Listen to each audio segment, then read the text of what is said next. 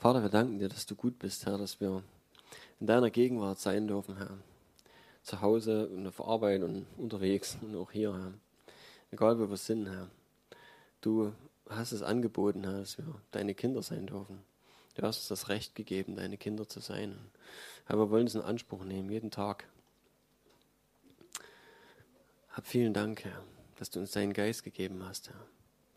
Und Herr, ich will dich einladen, dass du, dass du hier tust, was du möchtest. Und ich will dich bitten, Herr, in Jesu Namen, Herr, dass du deinen Geist wehen lässt hier. Und dass dein Heiliger Geist zu jedem von uns spricht. Heiliger Geist, sprich zu uns, Herr. Herr, nimm alle Barrieren weg, Herr. Alles, was unserem, in unserem Kopf stört oder in unserem Herzen irgendwas zugebaut ist, Herr. Heiliger Geist, ich bitte dich, dass du die Herzen aufmachst, Herr, und erreichst, Herr. Herr, dass du Heilung bringst, Herr. Da, wo Probleme sind, Herr. Herr, wo in unserem Leben Bereiche sind, wo, Herr, wo einfach Sachen verborgen sind, Herr. Ich bitte dich, dass du reinkommst. Dass du Heilung bringst, Herr, Verletzungen. Herr, in unserem Geist, in unserer Seele, Herr, in unserem Körper. Wir danken dir, Herr für alles, was du, was du bist, Herr, was du uns gegeben hast und uns geben willst, Herr. Danke, Vater. Danke. Amen.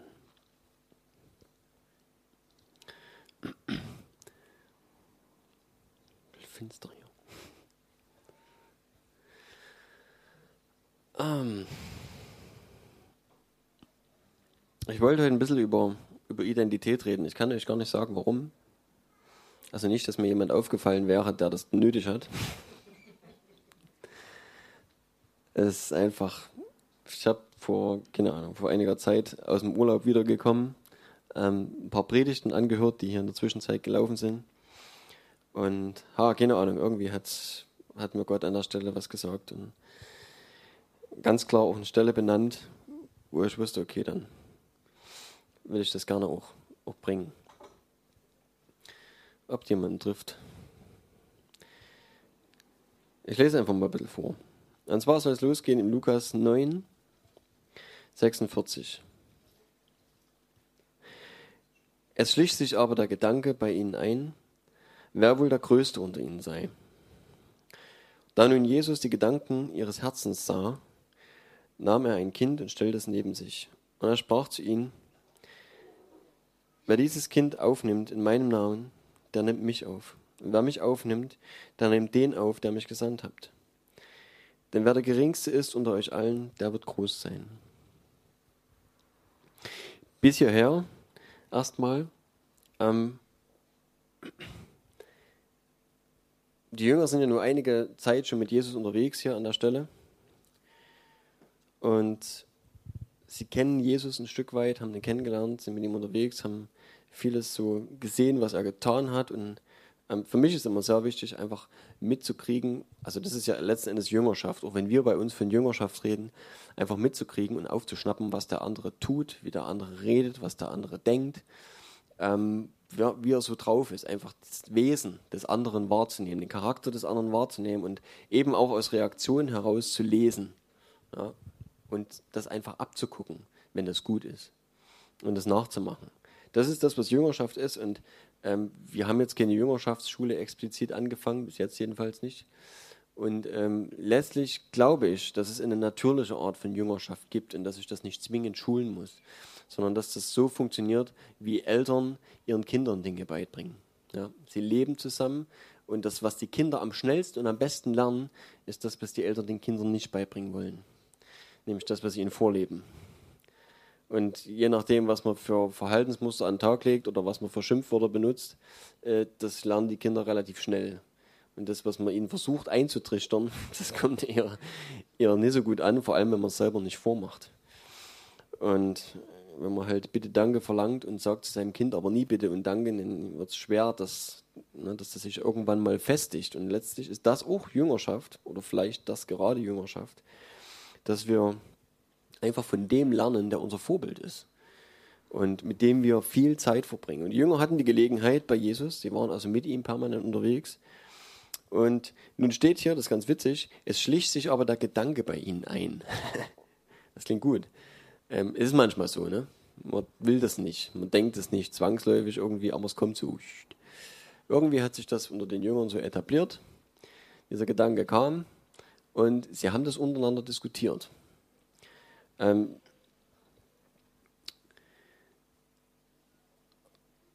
und haben darüber nachgedacht, wer wird denn im Himmelreich mal, oder wer ist es jetzt schon, aber wird dann auch generell, ne, geistig gesehen, so das höchste Level sein. Und Jesus sieht das und ohne dass sie eine Frage gestellt haben, antwortet er. Ja? Wer der Geringste ist unter euch, der wird der Größte sein. Wir kennen das auch von anderen Stellen, das ist nicht nur die einzige Stelle, wo das steht, dass er dann später auch ihnen die Füße gewaschen hat. Ja? Und er sagt, das, was ich euch getan habe, das tut auch anderen oder tut euch gegenseitig. Und äh, das bedeutet also nicht, dass wir uns zwangsläufig die Füße waschen müssen. Ne? Ich hatte das, wir hatten das generell bestimmt auch schon mal erzählt. Sondern es geht darum, dass die notwendigen Dienste, die Dinge, die anderen gut tun. Das kann Toilette putzen sein, das kann, also jetzt hier vielleicht eine Gemeinde oder, ne, oder äh, das Essen kochen draußen, äh, wenn ich dort jeden Samstag stehe und mich darum kümmere, dass die anderen was zu essen haben. Das ist ein Dienst, wo ich anderen Leuten was tue, ähm, wo ich anderen Leuten aushelfe und mich selber erniedrige, weil ich dort eben selber so wenig davon habe vielleicht, ähm, aber die anderen profitieren davon. Und das kann viel, viel weiter runtergehen, wo wirklich der eine für den anderen oder die andere ähm, ja, sein Leben gibt. Ja, sich so opfert, dass da einfach für Privatleben selber nicht mehr übrig ist oder vielleicht noch weiter. Und ähm, das ist hier gemeint, dass wir uns klein machen sollen und der Geringste sein sollen. Und witzigerweise irgendwie, ich habe keine Ahnung, warum triggert das bei Johannes, der hier dabei steht, eine Story an. Eine Sache, die wahrscheinlich erst kürzlich passiert ist, passt eigentlich überhaupt nicht dazu und irgendwie doch. Und Johannes antwortet jetzt, nachdem Jesus gesagt hat, dass der Geringste unter ihnen der Größte sein wird, erinnert sich an was, was gerade passiert ist vor kurzem und sagt, Meister, wir sahen jemanden, der an deinem Namen die Dämonen austrieb, und wir werden es ihm, weil er, äh, Moment, genau, weil er dir nicht mit uns nachfolgt. Also er war keiner der Jünger, er ist nicht permanent mit Jesus unterwegs gewesen, aber er hat in Jesu Namen die äh, Dämonen ausgetrieben. Das haben sie gesehen. Und sie sagen, wir werden es ihm. Sprich, sie sind hingegangen, haben gesagt, Kollege, das lässt du mal schön. Wir sind die Jünger. Jesus und wir sind zusammen, wir sind mit Jesus unterwegs, wir lernen von ihm und du nicht. Deswegen machst du das auch nicht. Weil Jesu Namen zu benutzen, das steht ausschließlich uns zu. Das war so die Denke halt. Ne? Und ich denke, deswegen ist es ihm eingefallen an der Stelle. Weil derjenige, der das gemacht hat, der wurde überhaupt nicht dazugezählt. Der hat irgendwie gar nicht dazugehört zu den Jüngern. War ein Fremder. Und als es hier darum geht, dass sie sich fragen, wer von ihnen als Jüngern der Größte ist, da muss auch irgendwie mit drinne gewesen sein, dass sie generell schon ziemlich cool waren, dass sie mit Jesus unterwegs waren. Weil dann fällt ihnen die Geschichte ein, dass sie jemanden, der nicht zu der Truppe gehört hat, gleich komplett gesagt haben, sorry, du kannst das nicht machen. Jesu Namen benutzen und damit Dämonen austreiben, steht dir nicht zu. Also wir sehen also hier ein gewisses Gerangel um Ansehen. Und das ist gar nicht so weit weg eigentlich. Weil wir haben das leider heutzutage immer noch genauso. Dass geistliche Dienste, Dienstgaben, ähm, bestimmte Sachen, die so ausgeführt werden, dazu benutzt werden, das eigene Ego aufzubauen, weil darum geht es hier. Das ist ein Teil äh, von dem, was uns menschlich macht, was uns, uns, was unser Fleisch angeht, unser fleischlicher Teil, dass wir selbst geistliche Dinge äh, ja, dafür benutzen, dass unser Ego aufgebaut wird. Na klar, es ist cool, wenn du für Leute betest und die werden gesund. Das begeistert nicht nur die anderen, ne? das begeistert auch dich selber. Es ist jetzt immer das Paradebeispiel, ne? ich komme dann noch zu vielen anderen Dingen. Es geht nicht nur darum, äh, Kranke zu heilen. Aber generell, ähm, diese Dinge, die wir tun können, aus Gottes Kraft heraus, nicht nur, wenn man cool Skateboard fahren kann oder weiß ich nicht, wenn man irgendwo sportlich gut oder irgendwas anderes gut kann oder gut singen oder keine Ahnung was, sondern auch einfach geistliche Dinge können uns zum Fallstrick werden. Und ähm, jetzt denke ich, mir geht es um unser Herz heute. Soll es hauptsächlich darum gehen, was, was in uns passiert. Und wenn wir davon reden, dass wir den Heiligen Geist bekommen haben, dann sind es zwei Dinge. Das ist einmal aufgezählt der, im Wort Gottes die Früchte des Geistes und einmal die Gaben. Und ich komme da noch drauf, ähm, das sind zwei verschiedene Sachen. Das eine ist eine Sache, die eigentlich so eine externe Geschichte ist, die passiert immer nach außen gerichtet. Und das andere ist eine Sache, die passiert hier drin in uns. Die Früchte des Geistes sind Charaktereigenschaften und gehen in unser Wesen über. Sollten sie. Und die Gaben des Geistes, die sind immer, die haben einen Zweck. Die dienen nicht uns, sondern die gehen, die sind dazu, den Leib zu erbauen. Ja. Die sind dazu, Menschen einfach wieder herzustellen, ähm, das Evangelium zu verkündigen, den Leib Gottes, Leib Christi zu erweitern. Haben also immer eine externe Bedeutung. Und ich komme da noch drauf zu. Ich ähm, möchte aber trotzdem noch ein Stück weiterrutschen hier in der Geschichte. Ähm, Jesus sprach zu ihm, wehrt ihm nicht, denn wer nicht gegen uns ist, der ist für uns. Und ich finde es cool, so für mich erstmal, dass Jesus so eine simple Sichtweise nicht nur für sich selber hat und an den Tag legt, sondern wirklich auch den Jüngern so beibringt und sagt, grundlegend, wer nicht gegen uns ist, ist für uns. gibt hier so ein, so, wir wollen so ein Gerangel überhaupt nicht anfangen. Wir fangen auch nicht an, andere Leute zu beurteilen, nachdem, wie sie was tun oder was sie konkret tun. Ähm, wenn sie für uns sind, ist okay. Wenn sie gegen uns sind, ist was anderes. Aber wer nicht gegen uns ist, ist grundlegend erstmal für uns. Und wir fangen nicht an mit diesem Gerangel. Wir können es eh nicht einschätzen. Wir können meistens nicht hinter die Fassade gucken und wir können nicht in die Herzen reingucken.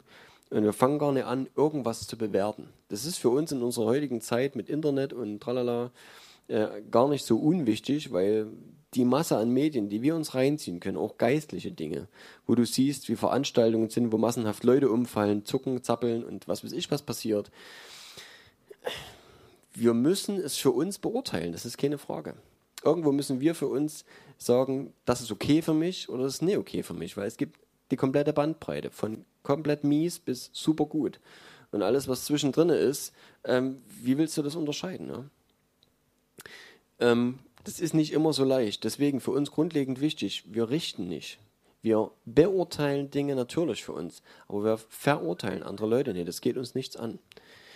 Und ich denke, dass es auch damit zu tun hat, was Jesus hier sagt, dass sie ihn dort nicht reinfahren sollen, demjenigen, der dort in Jesu Namen Dämonen austreibt, sondern wenn er das tut und es ist definitiv ein positives äh, Ergebnis, was daraus kommt, dann lasst ihn doch einfach machen.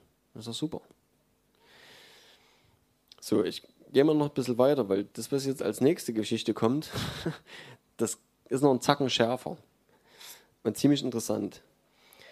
Es geschah aber, als sich die Tage seiner Wiederaufnahme in den Himmel erfüllten und er sein Angesicht entschlossen nach Jerusalem richtete, um dorthin zu reisen, da sandte er Boten vor sich her. Diese kamen auf ihrer Reise in ein Samariterdorf und wollten ihm die Herberge bereiten. Aber man nahm ihn nicht auf, weil Jerusalem sein Reiseziel war. Okay, bis hierher erstmal kurz nochmal zur Erklärung, manchmal schließt sich das nicht sofort. Ähm, Jesus wollte nach Jerusalem und er war in Samaria nur auf der Durchreise. Und die Samariter, äh, die waren so ein bisschen ausgelagert. Die waren ursprünglich keine Juden, haben sich aber der jüdischen Religion zugezogen. Äh, war das richtig so? Ja, nein? Mischvolk.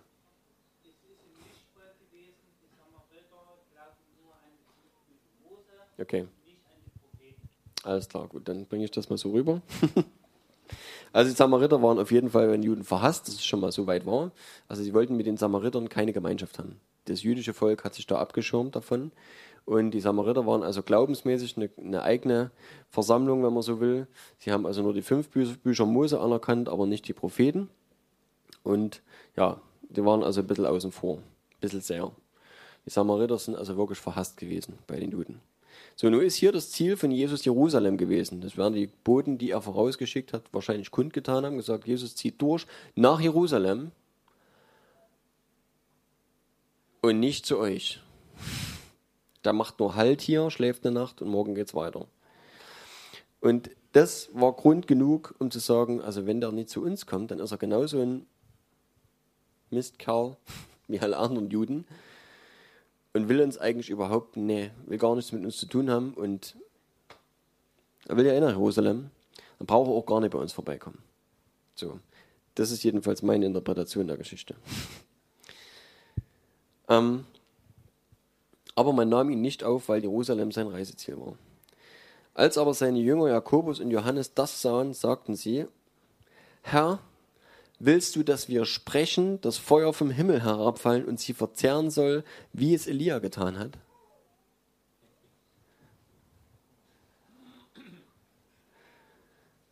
Die haben ihr Urteil gefällt.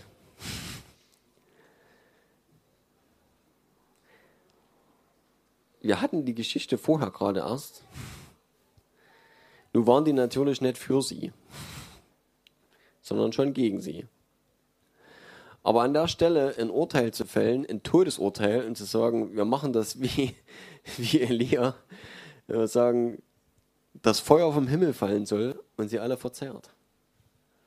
So, wir räumen die mal eben alle aus. Ich habe ehrlich gesagt nicht so eine richtige Ahnung, ob sie das wirklich geglaubt haben, dass das funktioniert. Aber vermutlich schon. Also es gab viele Dinge, die sie von Jesus gesehen haben, wo ihr Glauben gefehlt hat. Es hat nicht dazu gereicht, dass sie geglaubt haben, dass sie den Sturm auf dem Wasser überleben. So, das war, sie haben Jesus wecken müssen, weil sie dachten, sie gehen unter. Ja, und so gab es manche Situationen, wo Jesus gesagt hat, oh ihr Kleingläubigen, da war es einfach nicht da. Und hier an der Stelle reicht es aber scheinbar. Oder jedenfalls die Idee ist da. Ob es nun funktioniert hätte oder nicht, keine Ahnung. Bei Elia hat es ja funktioniert. Und sie kannten das Alte Testament. Ne? Sie hatten das ja in Schriftform vor sich. Und wenn sie das so genommen haben, dass sie gesagt haben, hey, wenn es bei dem funktioniert, dann muss es natürlich, wenn Jesus mit uns unterwegs ist, erst recht funktionieren. Keine Ahnung. Aber das hat in ihr Muster irgendwie reingepasst. Und sie sagen, so, die können draufgehen.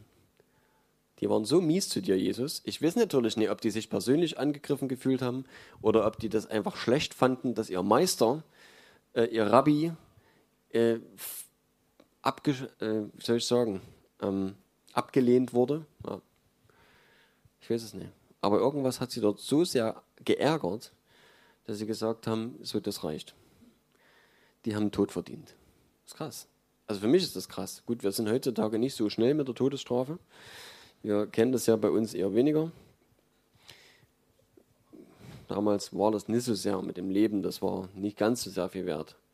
Das ist in manchen Ländern auf unserer Erde heute noch so, dass das Leben nicht so viel wert ist. Aber nichtsdestotrotz, in ihrem Herzen, und das ist jetzt das Entscheidende, worauf ich eigentlich hinaus will, war das eine Möglichkeit. Dass sie gesagt haben, wir killen die egal auf welche Weise, ne? aber an der Stelle wäre es natürlich eine super geistliche Aktion gewesen. Hätten sich selber die Finger nicht schmutzig machen müssen. Einfach zu sagen, so Feuerfall vom Himmel und dann hätte Gottes Feuer sie verzehrt. Das war schon eine heilige Geschichte. Noch dazu. Und Jesus antwortet, aber wandte sich um und ermahnte sie ernstlich und sprach, wisst ihr nicht, welches Geistes Kinder ihr seid? Ich glaube, dass Jesus vielleicht sogar erschrocken war darüber. Ich keine Ahnung, ob Jesus da überrumpelt war von dieser, von dieser Art, von dieser Herzenshaltung von ihnen. Aber dreht sich um und ermahnt sie ernsthaft. Wisst ihr nicht, welches Geistes Kinder ihr seid? Denn der Sohn des Menschen ist nicht gekommen, um die Seelen der Menschen zu verderben, sondern zu erretten und sie zogen in ein anderes Dorf. Und irgendwie haben sie halt logischerweise immer noch im Alten Testament gelebt. Und da hieß es Auge um Auge, Zahn um Zahn. Und sie haben das gelernt, von der Pike auf. Und dann kommt Jesus und krempelt ihr Leben um. und sagt, hey, euch wurde gesagt, Auge um Auge, Zahn um Zahn. Und ich sage euch, wer geschlagen wird auf die Wange, der soll die andere noch hinhalten. Und wenn dir jemand deinen Mantel klaut, dann wirf ihm noch dein Hemd hinterher. Jesus hat komplett andere Dinge gelehrt, als gesetzlich gesehen im mosaischen Gesetz stand. Und obwohl es heißt, wenn du, ähm, wenn du Gott liebst von ganzem Herzen und deinen Nächsten wie dich selbst, erfüllst du das Gesetz und die Propheten. Das ist wohl wahr. Aber dann ist es nicht mehr Auge um Auge, Zahn um Zahn. Du erfüllst das Gesetz, aber diese, diese Dinge, wo es um Gerechtigkeit geht, nicht. Du erfüllst Barmherzigkeit. Das ist nie ganz dasselbe. Du wirst das Gesetz, du wirst das Gesetz nicht brechen, definitiv nicht. Ja. Aber du wirst das Gericht nicht anwenden, was im Gesetz enthalten ist. Und bei ihnen ist das irgendwie wahrscheinlich zu fest verankert gewesen und sie haben das nicht ganz verstanden. Das ist das eine, denke ich. Und das zweite ist natürlich unsere Bereitschaft, Recht zu sprechen. Weil wir tun das so gerne. Wir lieben das. Nicht an uns selbst. Aber wenn jemand anders was verdient hat, dann hat er es verdient. Und das ist, das steckt in uns drin. Und das steckt leider, obwohl wir ähm, nicht in dem jüdischen Gesetz aufgezogen sind, trotzdem drin. Und es gibt so viele Situationen, wo wir uns fragen müssen, und ich weiß nicht, täglich vielleicht, reicht schon, wenn du Nachrichten hörst, was wieder von Mist passiert ist oder irgendwas, keine Ahnung, und du suchst sofort den Schuldigen. Und du weißt ganz schnell, wer da schuld ist. Ob du da Hintergrundwissen hast oder nicht, du weißt es einfach. Ja? Und dann fällt dir auch irgendwas ein, was man mit demjenigen anstellen muss. Möglicherweise. Warum sind wir so? Warum suchen wir das? Ich weiß es nicht. Irgendwie steckt das in uns drin. Vielleicht hängt das mit dem Baum der Erkenntnis von Gut und Böse zusammen. Ja? Dass wir das erkannt haben, was Gut und Böse ist und dass wir es sehr simpel dort einteilen. Ja. Aber Jesus hat gesagt, das ist nicht, warum ich hier bin. Ich bin gekommen, die Seelen der Menschen, äh, nicht gekommen, die Seelen der Menschen zu verderben, sondern zu retten. Und das ist ein wichtiger Punkt, der manchmal vielleicht falsch verstanden wird. Und manche Leute haben Angst davor zu sagen, oder dieses Evangelium einer radikalen, kompromisslosen, äh, unvoreingenommenen Liebe zu prägen. Und zu sagen, hey, Jesus liebt dich, egal was du gemacht hast. Du musst dir die Liebe Gottes nicht erarbeiten. Aber so ist es halt.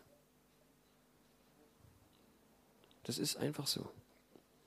Gottes Liebe, das sagt Gottes Wort, er hat uns geliebt, bevor wir, also als wir noch Sünder waren, ja, bevor wir eine Chance hatten, gerettet zu sein. Dort war Gottes Liebe schon so groß, dass er seinen Sohn geopfert hat. Es ist danach, nachdem wir gerechtfertigt worden sind durch diesen Tod Jesu, durch die Barmherzigkeit, die der Vater ausgegossen hat über uns dadurch, nichts Größeres mehr passiert. Unsere Errettung wurde besiegelt, als wir noch Sünder waren. Und viele Leute denken jetzt im Nachhinein dann, ja, bis dorthin, ich bin gerettet und dann wird es schwer, weil dann muss ich alles halten. Wenn ich dann daneben trete, dann bin ich verloren. Aber das ist doch Quatsch. Wenn ich gerettet worden bin aus dem größten Mist und wo alles schiefgelaufen ist, wie kann es denn danach schlimmer werden? Es ist doch an der Stelle, ja, das ist doch nur eigentlich passiert. Ja. Und wie wir es schon vielleicht auch mal gesagt haben, natürlich ist es möglich, sich von Gott abzuwenden, nachdem wir gerettet sind. Das kann man nicht komplett unter den Tisch wischen. Aber das geht nie so ohne weiteres. Ja. Weil was du erleben musst und dich dann ganz bewusst gegen Gott entscheiden musst, du musst ihn kennen, wirklich kennen und du musst die Kraftwirkung gesehen haben und Gott erlebt haben und dich dann bewusst gegen ihn entscheiden. Das ist eine persönliche Entscheidung, die solche Leute treffen. Ja, diese Sünde gegen den Heiligen Geist und ähnliche Dinge. Dort geht es darum, dass ich mich ganz klar, ganz bewusst, mit allem Nachdruck gegen etwas entscheide, was ich als gut und positiv, als, als Gott wahrgenommen habe. Und die Pharisäer zum Beispiel hatten das Problem, sie kannten das Gesetz und die Propheten in- und auswendig. Sie wussten, mit wem sie reden. Sie hätten den Messias erkennen müssen. Und sie haben die Taten gesehen, die ausnahmslos gut waren. Ja, und Jesus sagt, wegen welcher Werke wollt ihr mich umbringen? Und sie sagen nicht wegen der Werke, sondern weil du sagst, du bist Gottes Sohn. Und sie haben definitiv erkannt, dass alles, was von ihm kommt, nur gut ist. Aber ihr Herz hat es ihnen nicht erlaubt, sich für ihn zu entscheiden. Weil sie stolz waren, weil sie neidisch waren und eifersüchtig, weil Hass in ihrem Herzen war und all die negativen Dinge, zu denen wir fähig sind. Und sie haben sich konkret gegen ihn entschieden. Und das ist ein Unterschied. Natürlich nicht alle, ne? aber doch viele. Und so muss es dann aussehen. Also wer irgendwie, wenn ihr Leuten begegnet, die sagen, ich habe Angst davor, dass ich irgendwie bei Gott durch, durch bin, ähm, nee, so leicht geht es nicht. Also das ist eine, eine, unheimlich harte Herzensentscheidung und dann bist du wirklich, dann hast du Gott. Du willst mit ihm nichts zu tun haben. So, das, also ich, ich kenne niemanden, der das gemacht hat. Wie gesagt, das will ich aber, äh, deswegen sage ich es nochmal, das kann man nie unter den Tisch fallen lassen, aber man braucht auch keine Angst machen. Wer da Zweifel hat und sagt, oh, n -n, kannst du schon vergessen. Solange du dich danach sehnst, mit Gott zusammen zu sein und du denkst, du hast einen Fehler gemacht, wo er, durch den er sauer auf dich ist, kannst du wissen, du bist auf einem guten Weg. Dann suchst du ihn und er wird sich finden lassen. Okay, mir geht es äh, darum, wisst ihr nicht, welches Geistes Kinder ihr seid. Und ich glaube, ähm, das ist was, was in uns wirklich immer weiter wachsen muss und wo wir daran arbeiten müssen mit dem Heiligen Geist zusammen, weil das sind Entscheidungen, die wir treffen. Das betrifft Entscheidungen in unserem Leben, aber natürlich ist es auch Wachstum. Äh, unsere Person und unser Charakter ist davon betroffen. Und dann ist es nicht, dass du erst in dein Handbuch guckst und sagst, so wie soll ich in der, Reakt äh, in der Situation reagieren, oder dass du das auswendig lernst und dann nach Paragraph 15 äh, reagierst und sagst, okay, jetzt weiß ich genau, was ich machen soll. Sondern du reagierst unwillkürlich. Einfach so, wie es in dir drin ist. Und entweder ist es dein Wesen geworden oder es ist es nicht. Und dann machst du einen Fehler. Und dann merkst du es. Und dann wird der Heilige Geist zu dir reden und wirst merken, oh, ah, jetzt habe ich aber echt daneben gelegen. Und dann will Gott einfach was verändern in uns. Und wir haben, wenn es darum geht und immer wieder, der Heilige Geist und die Taufe im Heiligen Geist ist notwendig, um dort weiterzukommen. Wenn wir nur Jesus unser Leben geben und bestenfalls, hoffentlich, mindestens noch getauft sind dazu, dann ist das der erste Schritt und dann ist das der wichtigste Schritt erstmal. Ja. Für, dafür, dass wir mit ihm zusammen sein können, dass wir, wie Robby das letzte Woche gesagt hat, das Recht erworben haben, seine Kinder zu sein ja, damit haben wir das Recht, ob wir danach leben oder nicht, das ist unsere Entscheidung. Und bis dahin ist erstmal gut. Und dann geht es ja weiter. Wie sieht es in unserem Leben danach aus? Wenn ich, so kann ich bleiben.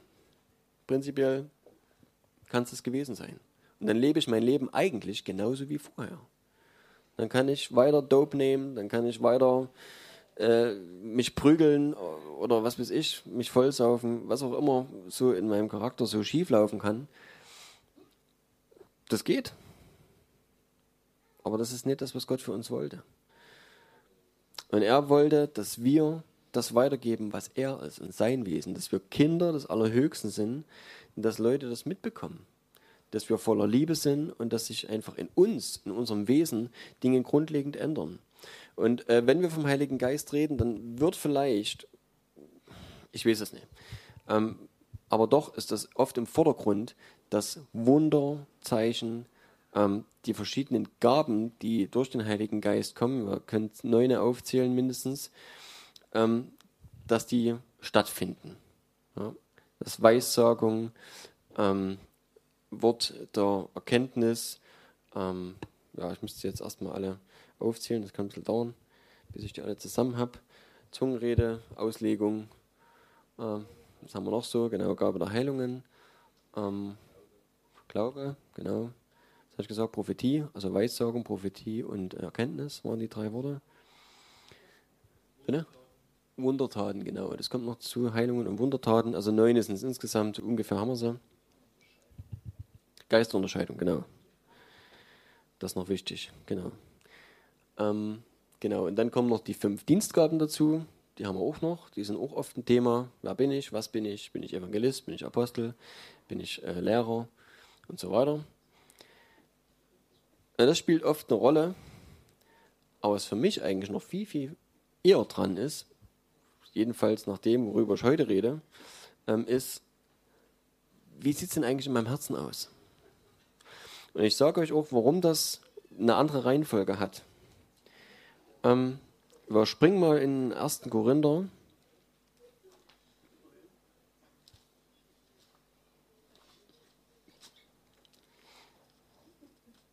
Erstmal ab Vers 4, 1 Vers 4, 1. Korinther 1 Vers 4.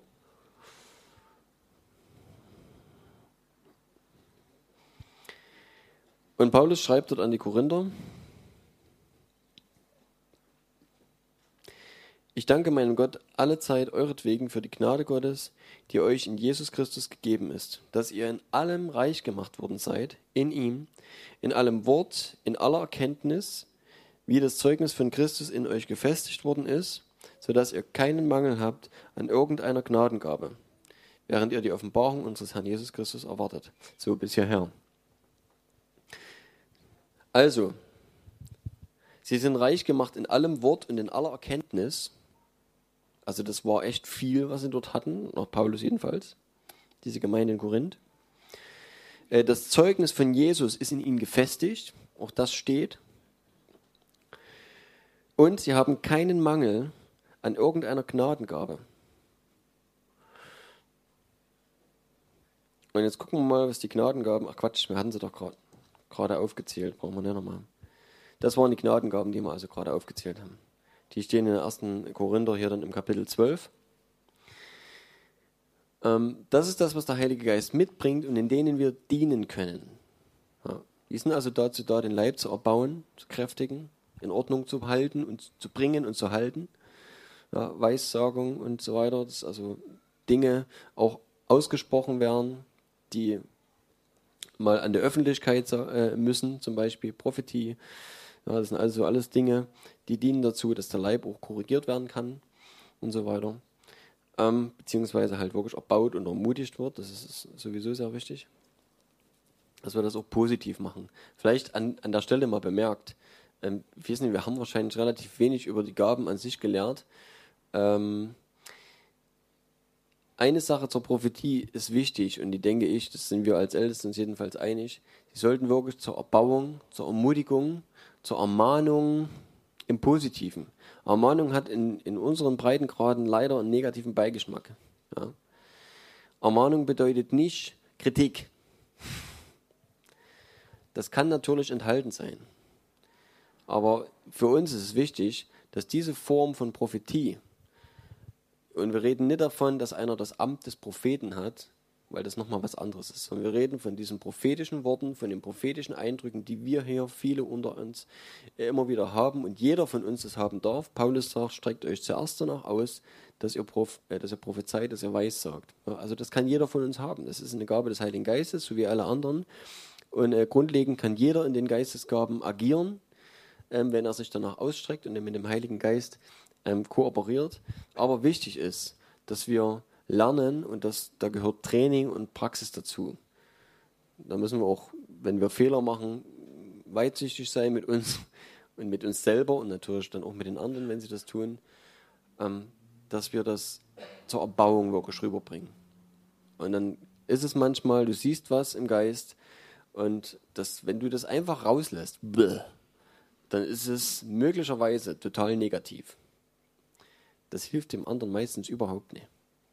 Wenn also Dinge, die einfach negativ sind, ein negatives Bild, vielleicht eine miese Situation, die du siehst, in der der andere gerade steckt, weil er gerade irgendwie total depressiv drauf ist oder was weiß ich was, und du sagst dann, ich sehe, dass du total im Loch sitzt.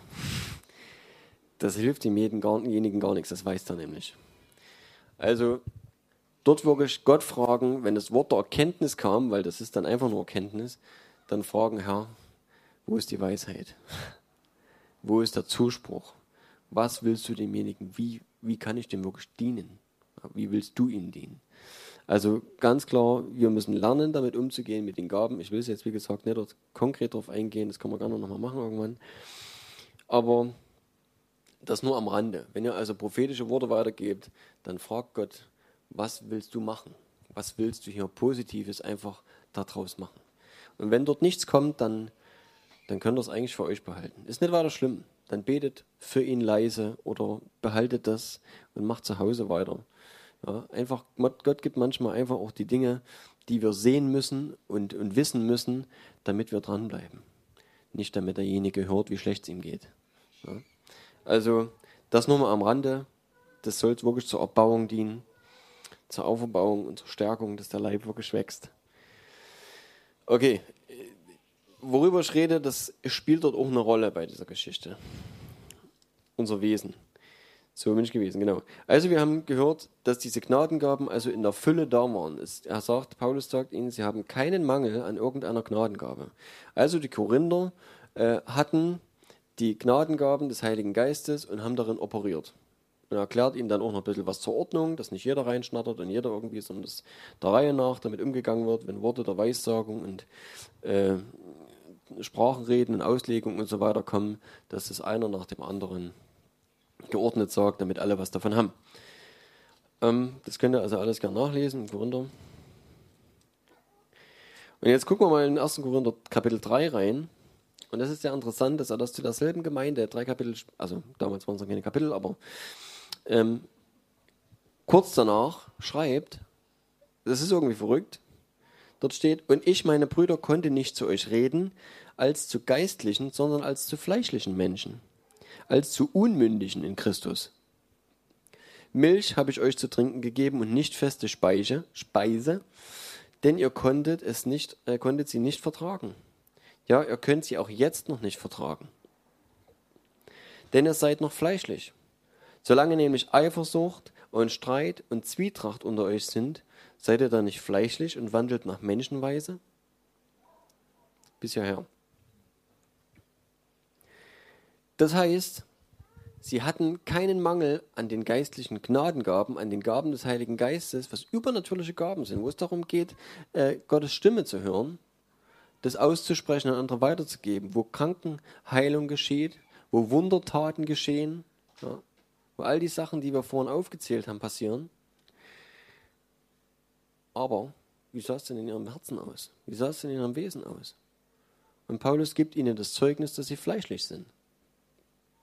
Und das muss relativ, ein relativ großer Teil gewesen sein von dieser Gemeinde, denn er schreibt es ja hier, als wäre es flächendeckend.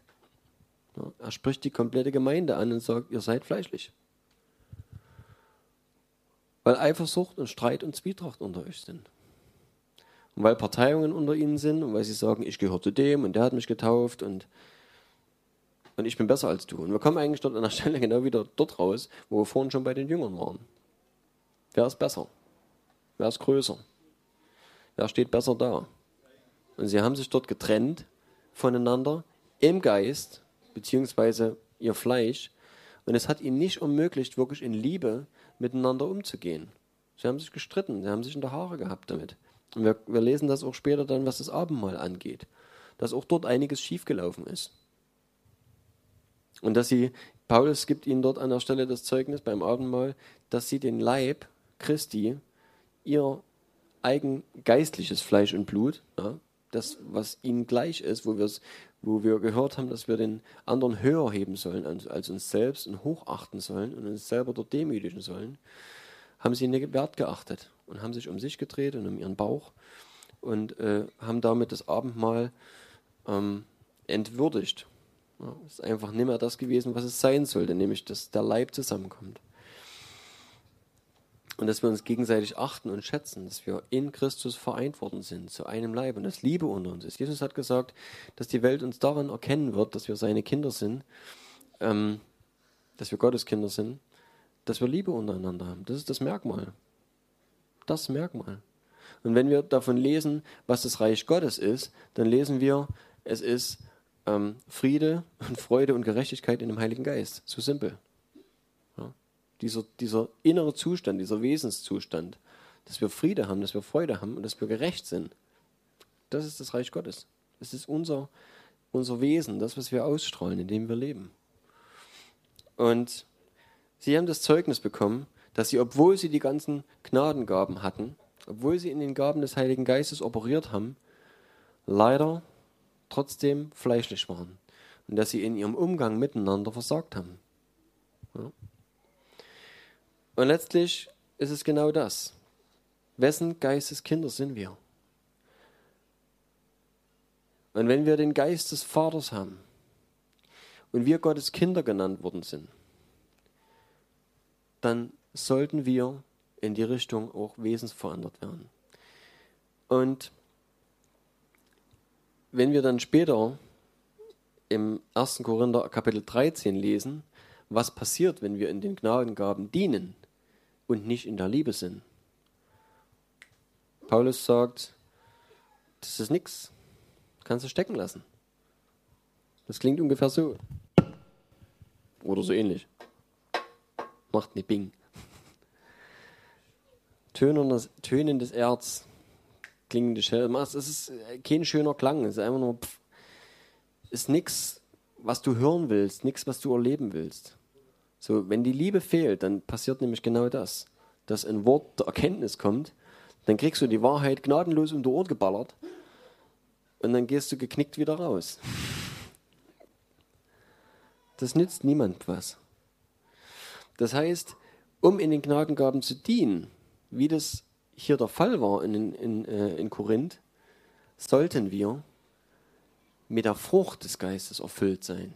Sollten wir mit dem Heiligen Geist erfüllt sein und die Früchte des Geistes bringen. Und da gucken wir jetzt mal nach, wie die nämlich heißen. Äh, und zwar im Galater 5. Ich fange mal ab 19 an, was nämlich der Mist ist, der, die Werke des Fleisches.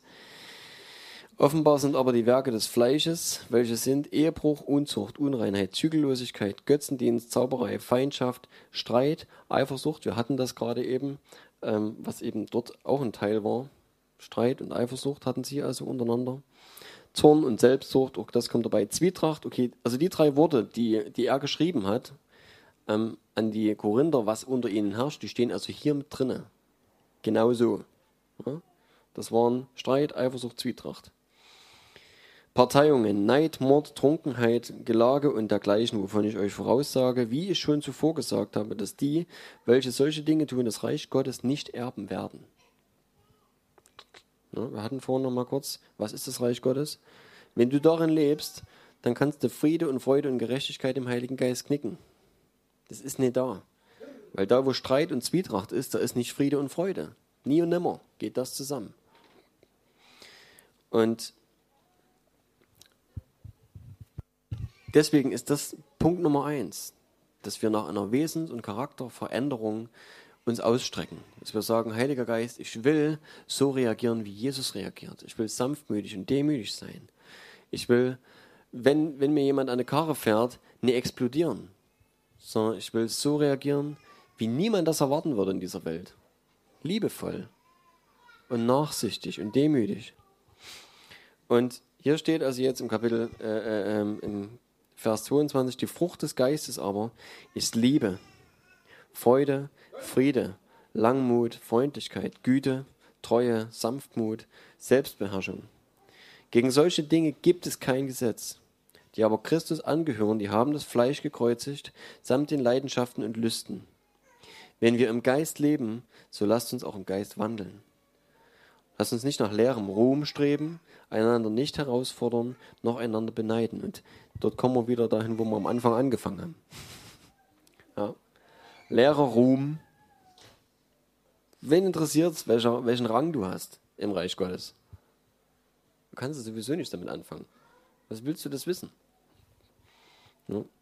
Einander nicht herausfordern, miteinander rangeln und sich messen oder einander beneiden. Weil auch das findet statt. Dass Leute sagen, uah, der hat einen starken Dienst. Da muss ich unbedingt auch hin. Also, nur weil der, also nee, also ich muss mindestens genauso viele Leute in meiner Versammlung sitzen haben wie der. Das gibt's, dass sich Leute messen und andere beneiden darum, was bei ihnen passiert. Und selbst Paulus sagt es schon damals, dass ähm, Leute nur ihm zum Trotz das Evangelium verpredigt, äh, gepredigt haben. Das ist irgendwie sowieso strange für mich. Ich kapiere das eh nicht. Dass Leute sagen, wenn der so weit rumkommt, ins Evangelium, also dann muss ich das auch unbedingt machen. Und Paulus sagt dann, ja, was soll's. Hauptsache Christus wird gepredigt. Ob sie es nun machen, nur um mich damit zu ärgern, wie gesagt, ne? abgefahren. Aber auch dort haben wir dieses. Es gibt dort Leute, die halt darum rangeln und geistlich irgendwo versuchen, einen Rang zu kriegen. Aber das ist eine falsche Motivation. Und das, wenn du das willst, wirst du darin nie Befriedigung finden. Weil dann, dann ist das das Motiv und dann, dann hast du definitiv ein Loch. Dann hast du auf jeden Fall irgendwas in dir, was sagt, das muss gefüllt werden. Ich brauche noch was. Ich muss besser sein, ich muss größer sein, ich brauche einen Lohn, ich brauche irgendwas so, ne? Also, ich denke, das ist für uns, ich wünsche mir, dass die Gnadengaben bei uns zunehmen. Das will ich natürlich nicht unter den Tisch wischen. Auf jeden Fall. Ich wünsche mir, dass wir Heilung erleben. Ich wünsche mir, dass wir Zeichen, Wunder sehen. Ja, das ist mir definitiv noch zu wenig. Von meiner Seite auf jeden Fall. Also bei mir passiert da auch noch nicht ganz so viel. Und ich will dort einfach weiter. Und alles andere genauso. Übt euch darin. In Weissagung. Wenn, wenn ihr reinlauscht und sagt, Heiliger Geist, was hast du für den und den? Ja. Oder einfach nur Leidenschaft. Das kenne ich zum Beispiel auch. Weiß nicht, wer das von euch schon erlebt habt, dass ihr auf einmal eine unglaubliche Liebe und das euch unheimlich an jemand ranzieht. Den kennt ihr vielleicht gar nicht. Und er merkt, boah, den, irgendwas muss mit dem, dem muss ich irgendwie reden oder keine Ahnung was. Und Gott gibt euch eine Leidenschaft für jemanden. Gott will was damit, na klar. Der Heilige Geist macht das nicht umsonst. Geht dem nach, tut was damit. Ja. Die Gnadengaben, die müssen benutzt werden. Die sind dafür da. Und ähm, wir werden, ähm, ich weiß gar nicht, wer schreibt das? Paulus, denke ich, auch irgendwo, vermute es, ähm, schreibt von Leuten, die durch den Gebrauch geübte Sinne haben. Also wir müssen es benutzen. Wir müssen, das, müssen dem nachgehen und uns darin üben. Ja. Aber vorweg, beides zusammen eigentlich. Strebt danach und bittet den Heiligen Geist darum, mich inklusive, ne, also ich rede das auch zu mir, ähm, dass wir wissen und danach handeln, dass wir Kinder Gottes sind. Dass wir wissen, wessen Geisteskind wir sind. Dass der Geist, der in uns lebt, uns so viel oder dass wir ihm so viel Spielraum und so viel Freiraum geben, dass das Wesen, dass unser Wesen verändert ist und dass wir nicht in der Lage sind, andere zu verletzen, dass wir nicht aufbrausend sind, dass wir nicht in der Lage sind, wenn jemand uns angreift, sofort die Fäuste auszupacken. Ja, ist manchmal schwer, man will sich verteidigen. Kann auch verbal sein. Ja, greift dich jemand an und fängst sofort an, dich zu rechtfertigen. So. Und ah, die Früchte des Geistes sind das. Und das ist das Schöne. Wir müssen, wir müssen das nicht selber bewirken. Wir müssen nicht uns, wie soll ich sagen, dort mit der Geisel, mit der Peitsche immer mal auf dem Rücken ähnen, damit wir wieder ruhig werden. Das macht der Heilige Geist. Also nicht mit der Peitsche. der Heilige Geist will uns verändern. Und es sind unter anderem die Zeiten, die wir hier verbringen untereinander. Ja.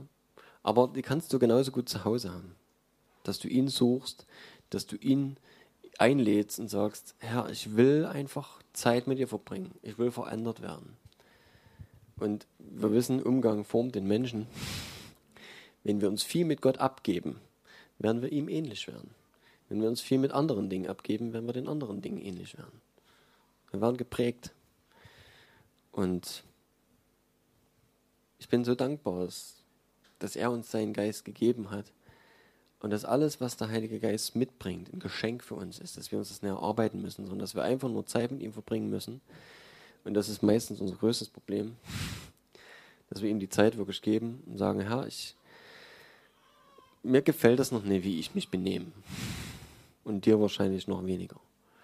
Sondern ich will anders werden. Ja. Und das ist einfach die Zeit, die wir ihm geben. Wo wir uns ausstrecken danach, dass sein Geist an uns wirken kann. Und hier genauso. Und ich glaube, es ist immer gut, wenn wir uns Freunde suchen, wenn wir Leute suchen, mit denen wir das zusammen machen können, zusammen bebeten können, dass wir sagen können, hey, ich habe wieder daneben gelegen, ähm, ich will, dass sich das ändert, lass uns zusammen beten. Ja.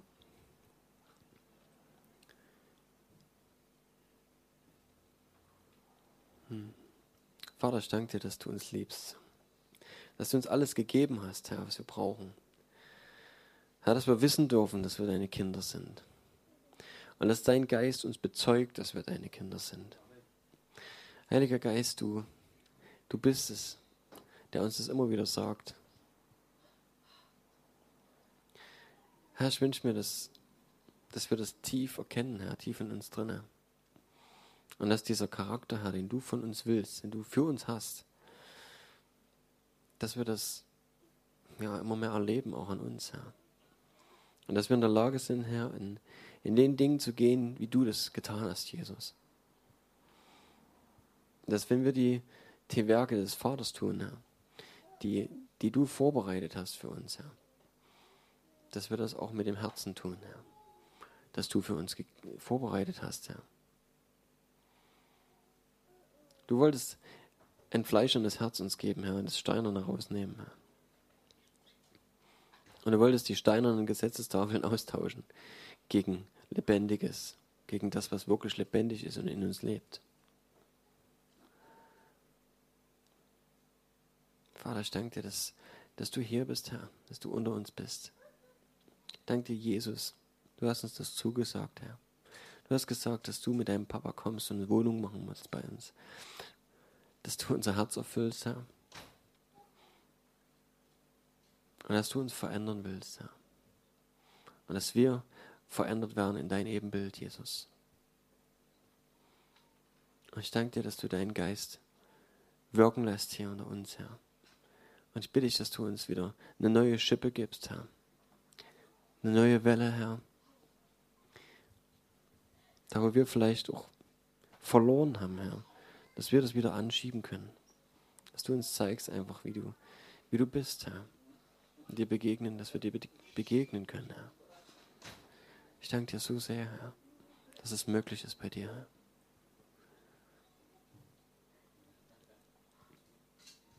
Danke, Papa. Herr, gieß deinen Geist aus in uns, Herr. Herr, wir wollen uns ausstrecken nach dir Herr, und anfangen. Einfach jetzt hier anfangen, Herr. Heiliger Geist, komm, Herr. Herr, erfüll die Herzen, Herr. Herr, da wo wo was fehlt, Herr. Hm. Dass du kommst und dass du das auf, auffüllst, Herr, mit dir, mit deinem Geist, Herr.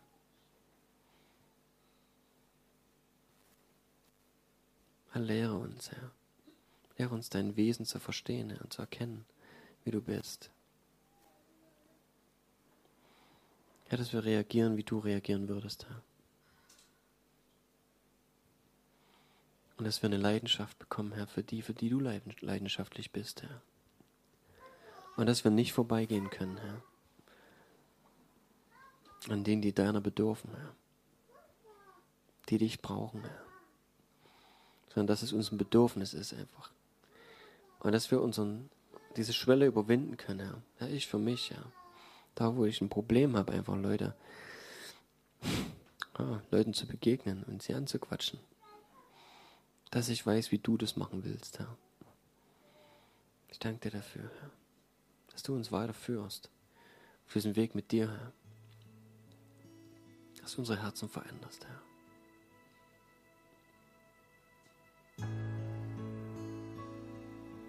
Mehr von dir, Herr. Herr, wir sehen uns danach, Herr. Wir wollen unsere menschlichen Grenzen über übergehen, Herr.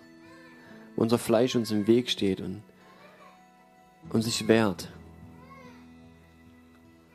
Heiliger Geist, komm du, Herr. und brich diese Barrieren weg, Herr.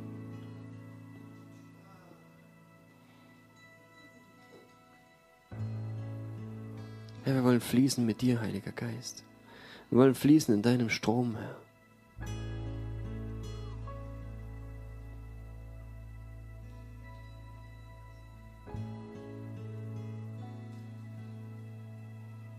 Herr, du bist gut, Herr. Vater, von dir kommt Perfektes und Gutes, Herr, nichts anderes. Alles, was gut und perfekt ist, ist von dir, Papa.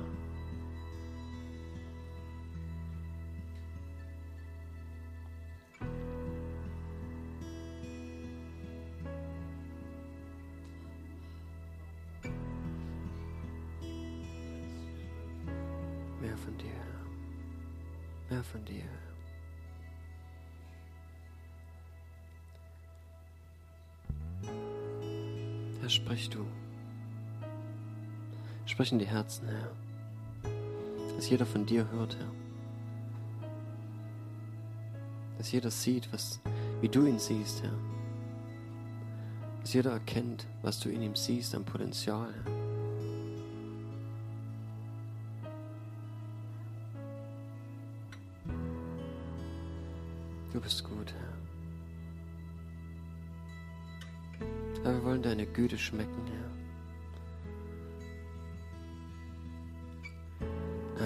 Weitergeben, Herr.